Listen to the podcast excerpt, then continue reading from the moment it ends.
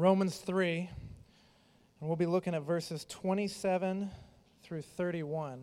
And if you've got one of those black Bibles from the back, that can be found on page 941. Romans 3, starting in verse 27. Then what becomes of our boasting? It is excluded. By what kind of law? By a law of works?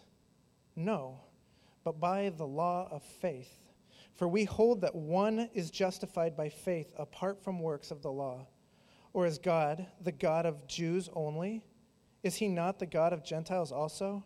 Yes, of Gentiles also. Since God is one, who will justify the circumcised by faith and the uncircumcised through faith? Do we then overthrow the law by this faith? By no means. On the contrary, we uphold the law. This is God's word. You may be seated.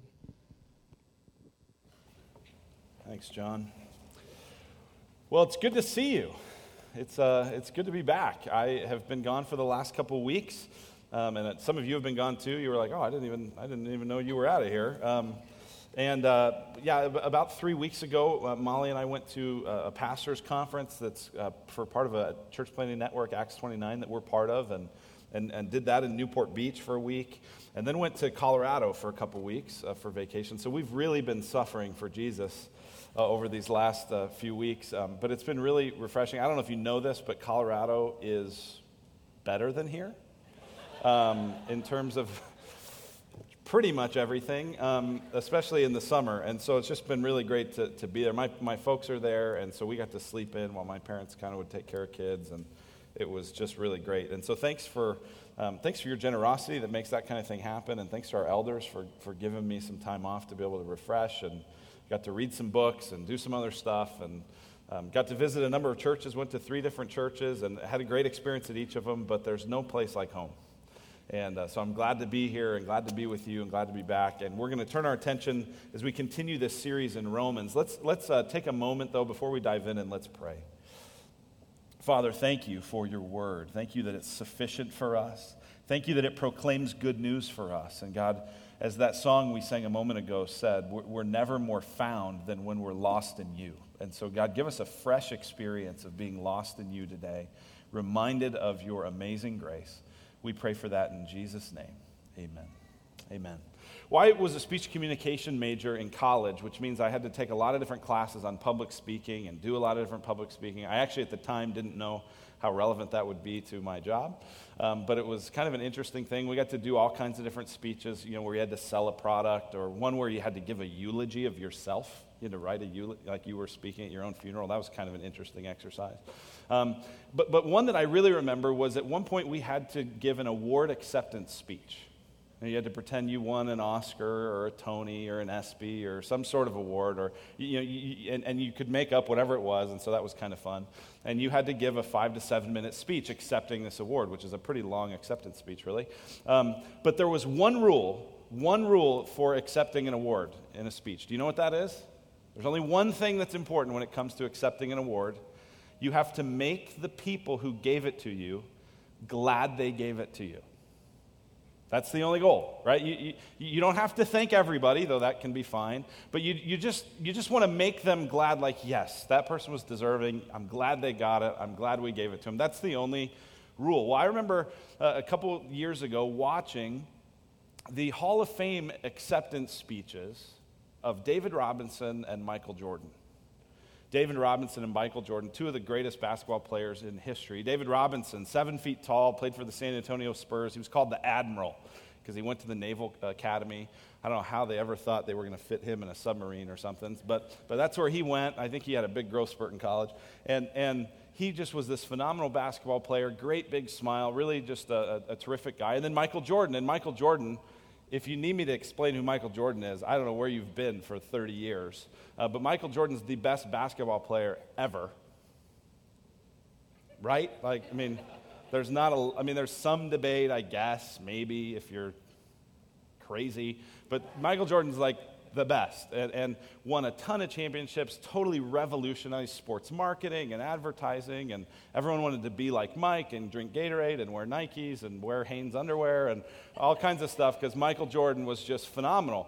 And these guys were, were both inducted to the Hall of Fame the same year, a couple other guys as well. But, but their speeches were an absolute contrast.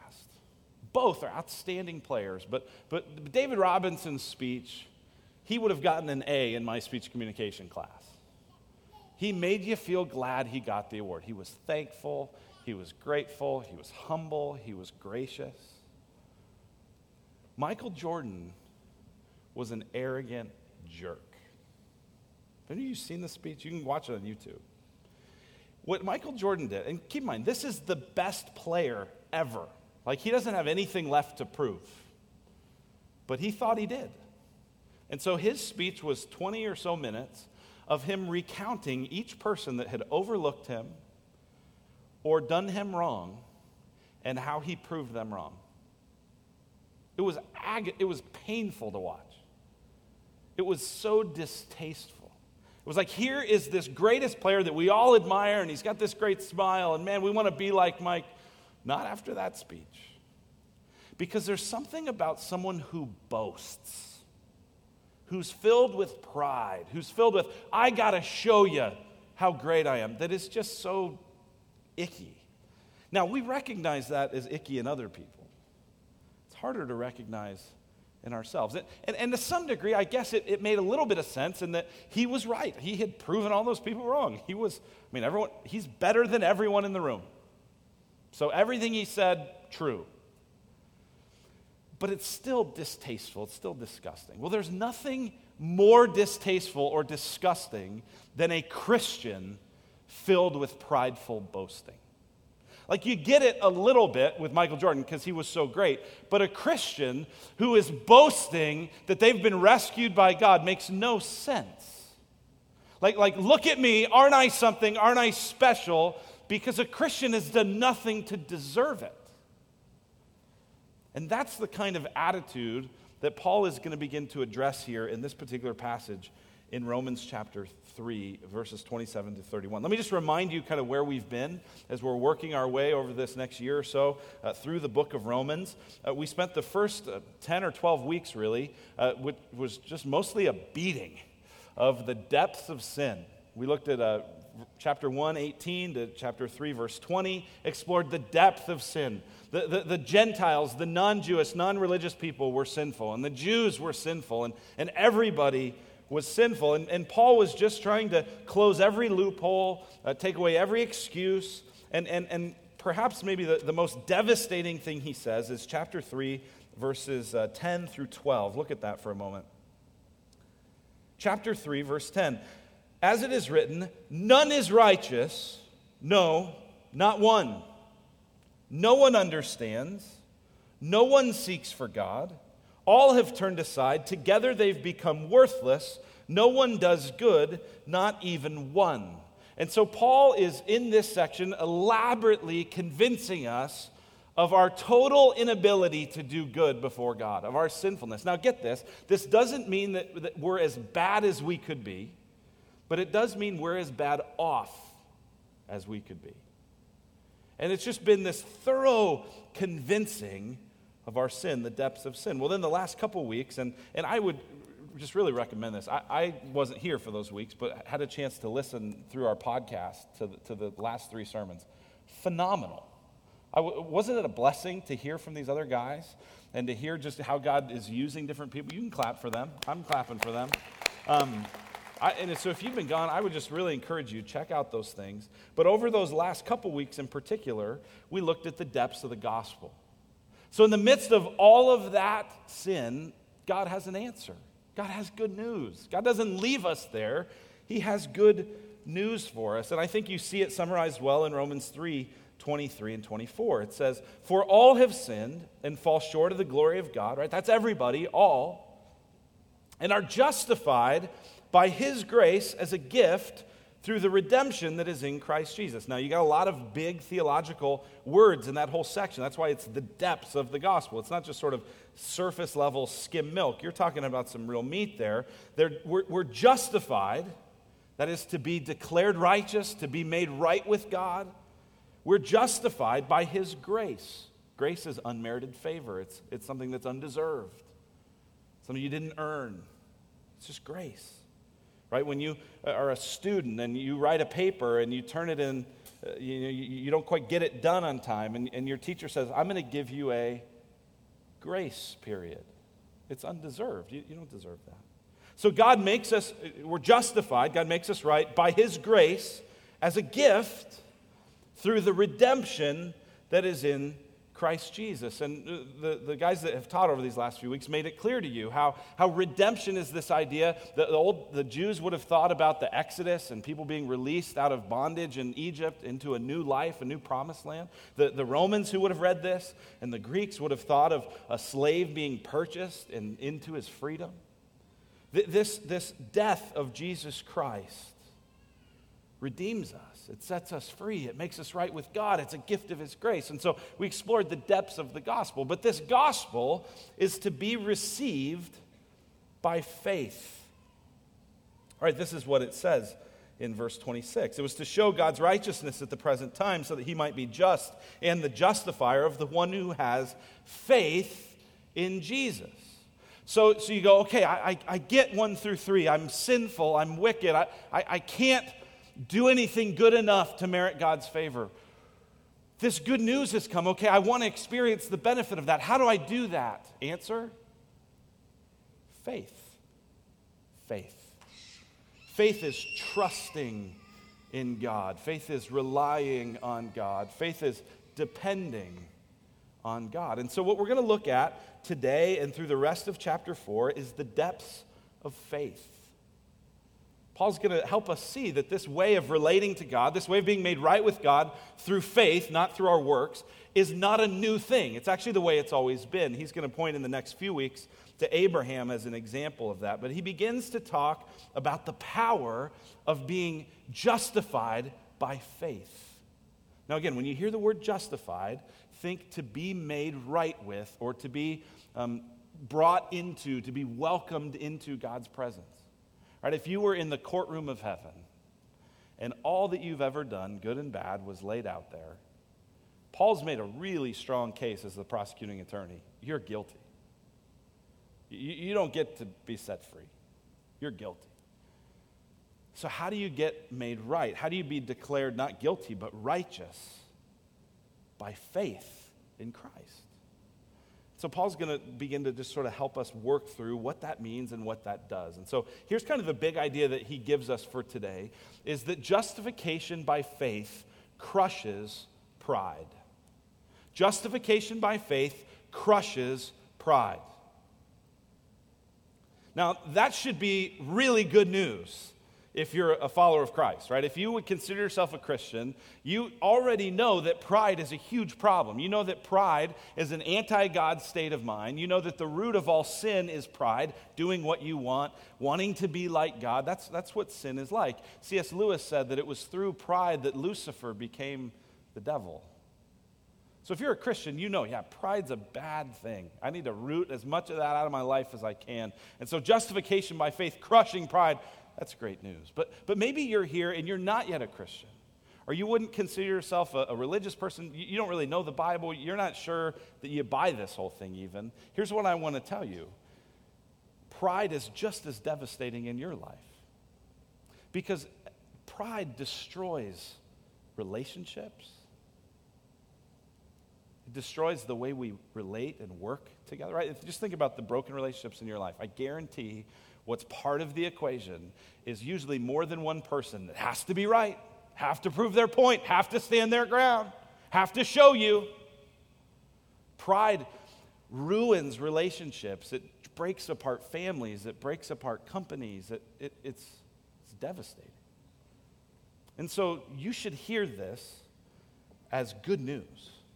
Paul's going to say justification by faith, being made right with God by faith rather than by works, crushes pride. Two kinds of pride that it crushes. First, we'll talk about how it crushes the pride of boasting, and then we'll talk about how justification by faith crushes the pride of dividing. So, first, justification by faith crushes the pride of boasting. Look at what Paul says here. After he explores this good news, he says, verse 27, then what becomes of our boasting? What becomes of our boasting? And the, context here, remember, is, is if you follow the flow of this whole book, the beginning started out with Paul saying, All those Gentiles, all those non Jews are really wicked. And the Jews are clapping their hands, going, Yeah, I know, they're the problem. And then Paul kind of turns it on him and goes, Yeah, but you're not so great yourself. Wait, wait, wait, wait, wait. Wait. And so Paul's turning the screws on all these religious people, saying, Circumcision didn't buy you anything. You, you don't even do the things you say everyone should do. You're a hypocrite. And so, in that, there's this desire by the Jews to go, well, but aren't we special? Aren't we God's people? I mean, we're God's chosen people. Aren't we something? And there's this constant desire to look for something to boast in. And, and, so, after all this, they're going, well, wait a minute. If this is not by works of the law, if it's not by circumcision, it's not by being a good person, it's just by faith in Jesus, then don't I get to boast about something? You see Paul's answer? Nope. what becomes of our boasting? It is excluded. Notice he doesn't just say it's rare, it's less common. No, it's excluded. And this wasn't a problem just for Jews, but for Gentiles, for all of us. See, all of us want to be able to take credit that we're really something. We want to have everyone else look at us and admire. Wow, that lady is a great mom. Wow, that guy works hard. Wow, what a pastor. What a neighbor. Some people are like, you know what, I don't care what anybody thinks about me. You know what they want? They want you to go, that guy's so independent. Wow, what an open minded person wow, what a generous person, right? We, we all want to boast in something. Look at me. Aren't I a good boy? Didn't I deserve something? Don't I get some credit, right? And, and, and this, I mean, th- this just fits with how we naturally are. This is the natural way we think. What goes around comes around. If I do good, I deserve good. Right? And, and it's just sort of, right? I work hard, I get paid. Right? And then grace comes in and upsets that whole thing. Grace comes in and says, You're going to get what you don't deserve. What you deserve is punishment, and you're going to get mercy and grace instead. Well, then what do I get to boast about? What do I get to pat myself on the back? What do I get to look for compliments? What do I get to exaggerate the truth to make people think I'm a little bit better? What do I get to do that for? Answer nothing. Nothing. That's over. It's excluded. It's no longer to be part of your life. Justification by faith crushes the pride of boasting. See, pride ruins your relationship with God. I love this quote by Charles Spurgeon. He says, When a man admires himself, he never adores God. If you're so busy navel gazing at yourself, you're never going to turn your attention to God. If you're big, then God is always small. And therefore, the scripture says God opposes the proud, but he gives grace to the humble. And what Paul is saying here is that boasting, this attitude of pride, this attitude of aren't I something, this attitude of look at me, it makes no sense in light of the gospel. Right? There's this uh, experience that I have with, with Molly's family. She's the oldest of five kids, and a bunch of them are married now. And so when we get together for Christmas, there's a lot of us, right? And if you had to buy presents for each person, you'd all go and we'd all go in debt and it just would be a big problem. And so we just draw names out of a hat and we pick one person. So you get one sibling, they get another person, and it's kind of a random deal. And uh, so Christmas, you know, we'll open, we'll each kind of do our sibling open presents thing. And uh, Molly's has one particular sister that every time I open a gift, I open the gift and she says, "Good job, Luke." and I think, wasn't that hard to open the box. I mean, but, but I think it's her way of saying congratulations.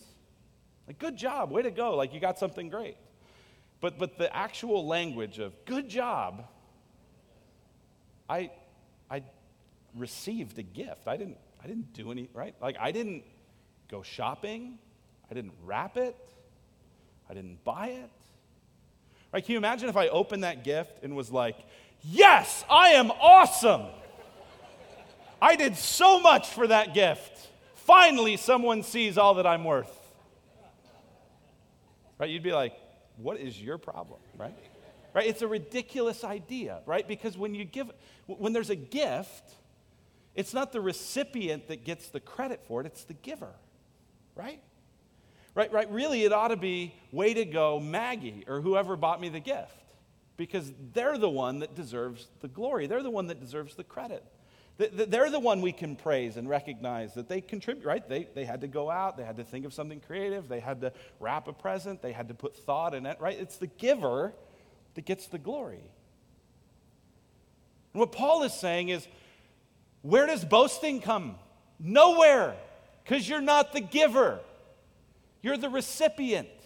The giver gets the glory. And if you try to say, well, but, but I'm a good person, but I really work hard, but I really try. No, it makes no sense.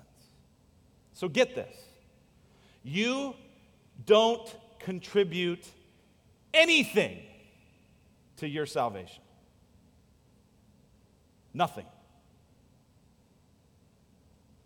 Anything good, all right? You, you bring a bunch of sin and rebellion and blasphemy and lying and pride. You bring a lot of that. I guess you contribute that to it right? Me. I bring nothing good to the equation of salvation. This is a gift of God's grace, right? Look at verse 28. This is, this is Paul's whole reasoning. Actually, back up verse 27. Then what becomes of our boasting? It's excluded. By what kind of law? By a law of works? No, but by the law of faith, right? Because if it was by works, then you could boast.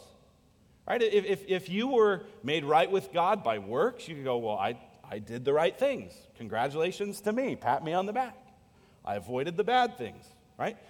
But he said, no, no, it's not by law of work, the law of faith. What's the law of faith? The giver gets the glory. Verse 28 For we hold that one is justified, again, that's made right with God. We hold that one is justified by faith apart from works of the law.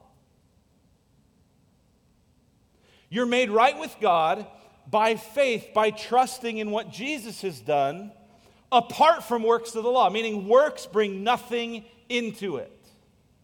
You don't contribute anything in any way. All right, listen, you, you, your obedience doesn't contribute, right? That's what it just said. Not by works of the law. You, you can have the greatest day, and it makes no difference in terms of making you right with God. None. We're going to sing a hymn after we celebrate communion today. And the hymn is I Boast No More. And the last verse, I just love the last verse. Here's what it says It says, The best obedience of my hands dares not appear before thy throne. Get that? The best obedience. Like you on your very best day, when you were nice to everybody, and you read your Bible a lot, and you went on a prayer walk, and you fasted, and and you were giving all kinds of money and you were serving the poor and you were sharing the gospel and you were just like Jesus that day. The best obedience of your hands dares not appear before his throne. But faith can answer thy demands by pleading what my Lord has done. So listen, it's not your obedience that contributes to your salvation. It's not even your faith as if you had enough to do with it, right? Because all faith is, is pleading what the Lord has done. Faith isn't, well, look at me, I've got enough faith, I've got big faith. Faith is just saying, look at Jesus, He's enough for me. I don't bring anything to this but sin, I'm pleading what He did.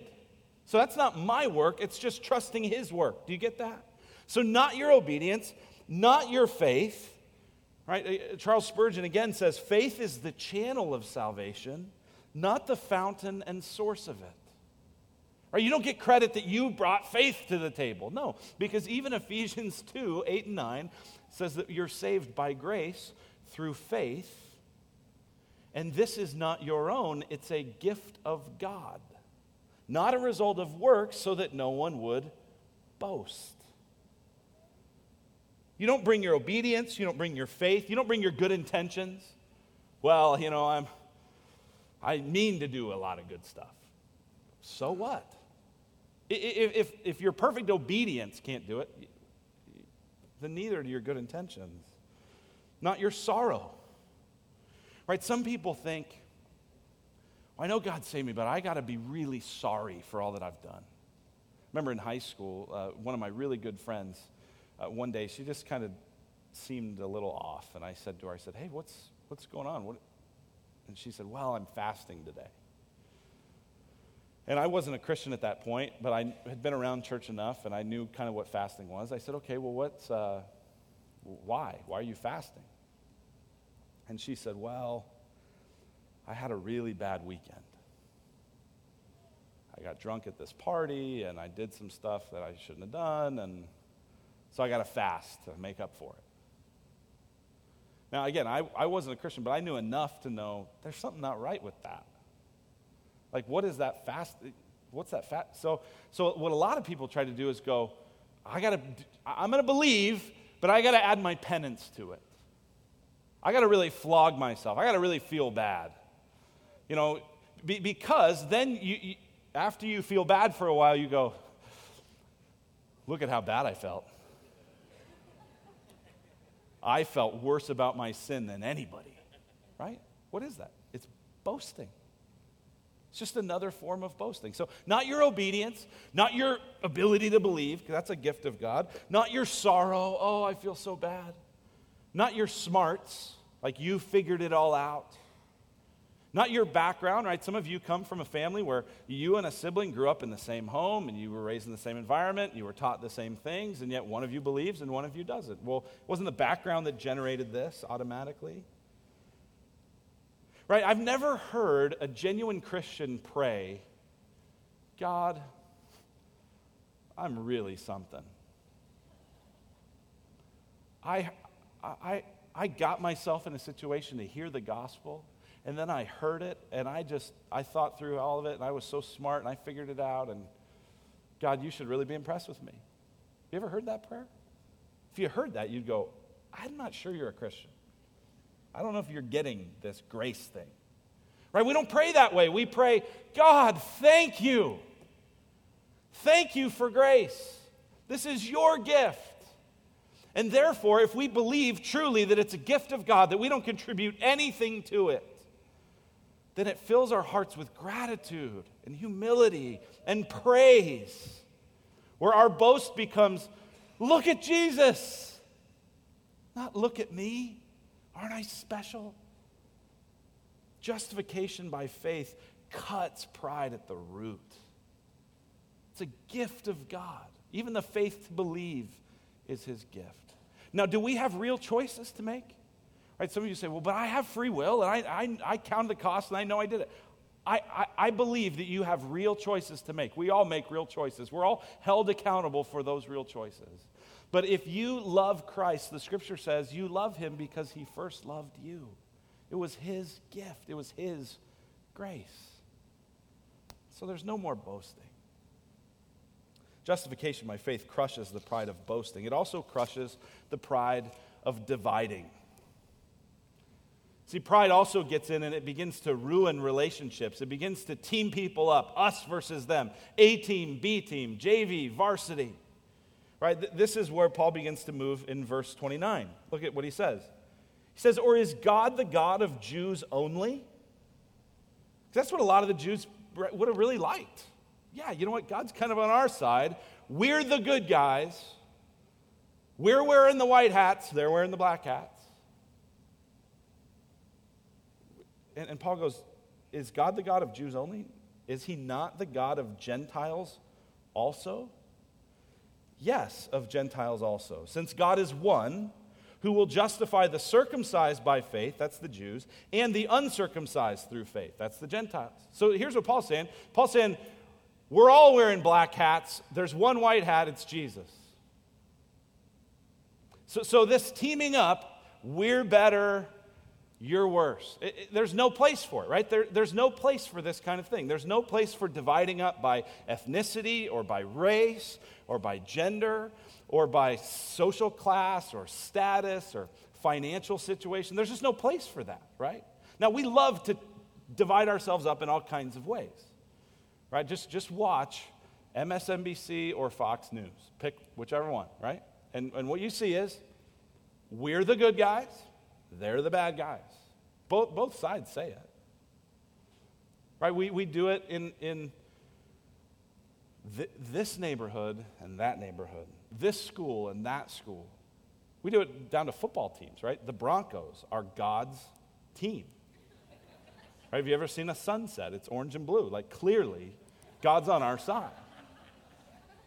Right? And the Raiders, skull and crossbones, say no more. Right?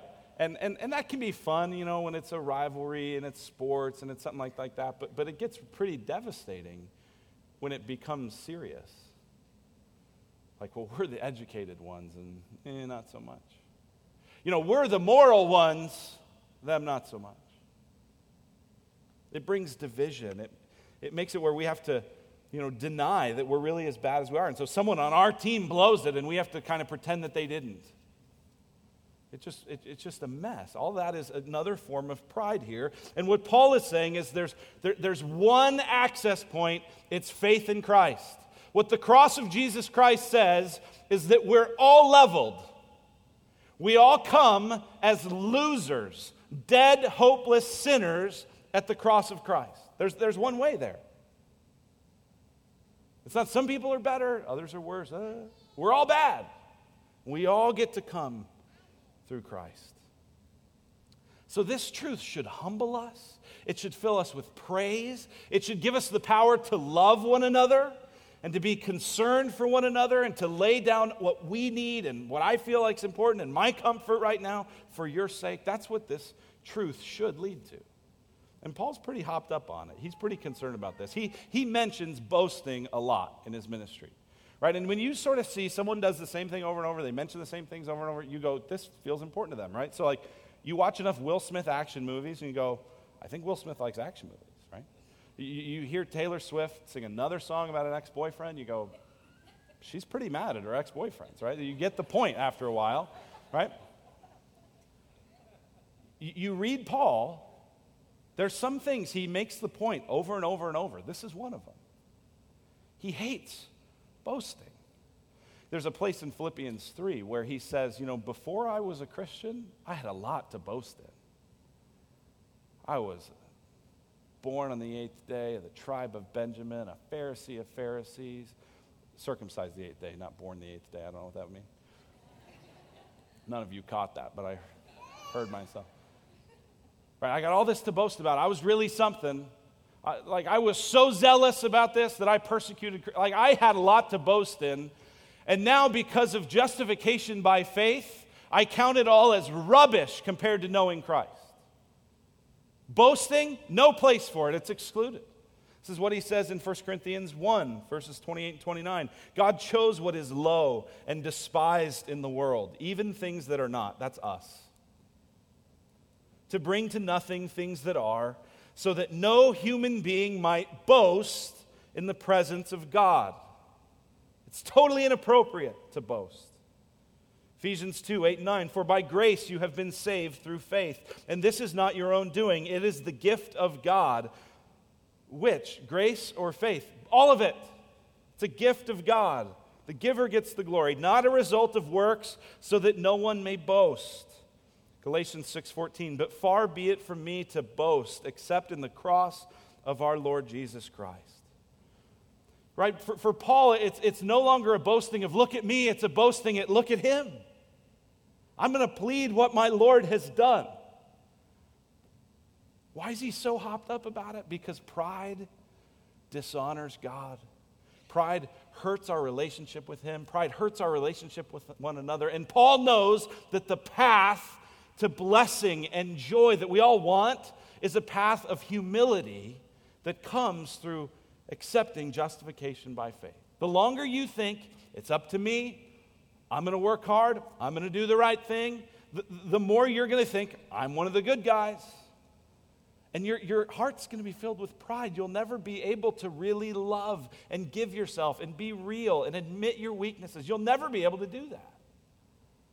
And Paul says God's glory is at stake and your joy is at stake. Justification by faith crushes pride. Now, just a real practical thing as we kind of about to transition in the rest of our service. We're going to spend some time in the rest of the service praising God.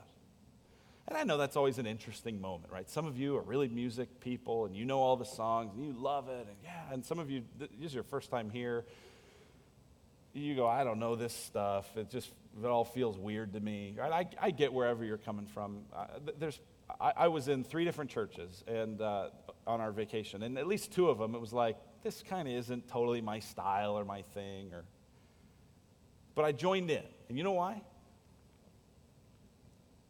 Because praise is one of the antidotes to boasting. Right? Boasting is, look at me, aren't I special? Praise is, look at you, God. And so, even if you don't know the songs all that well, or even if it's not your favorite thing, would your heart be stirred up enough by the grace of Jesus that has met you where you are at your low and has lifted you up. And would that lead your heart to praise? See, boasting is the language of sin, praise is the language of those who have been rescued by grace. We have much to praise Him for. Amen? Let's pray. Lord, thank you for this opportunity to come under your word and to hear it and to be stirred by it and to then respond in praise. So, God, fill our hearts with that kind of praise, with that kind of joy. God, thank you for giving us your Son, Jesus, who rescues us. We have no place to boast, nothing to be proud or arrogant about, and so forgive us. Drive us to be people who love praising you. We pray that in Jesus' great name. Amen. Amen. Well, as Luke mentioned, we do now get a chance, an opportunity to respond. And, we, and one of the ways we'll do that is through singing. And as he said, this is an opportunity for us to make a joyful noise as a collective people, shout.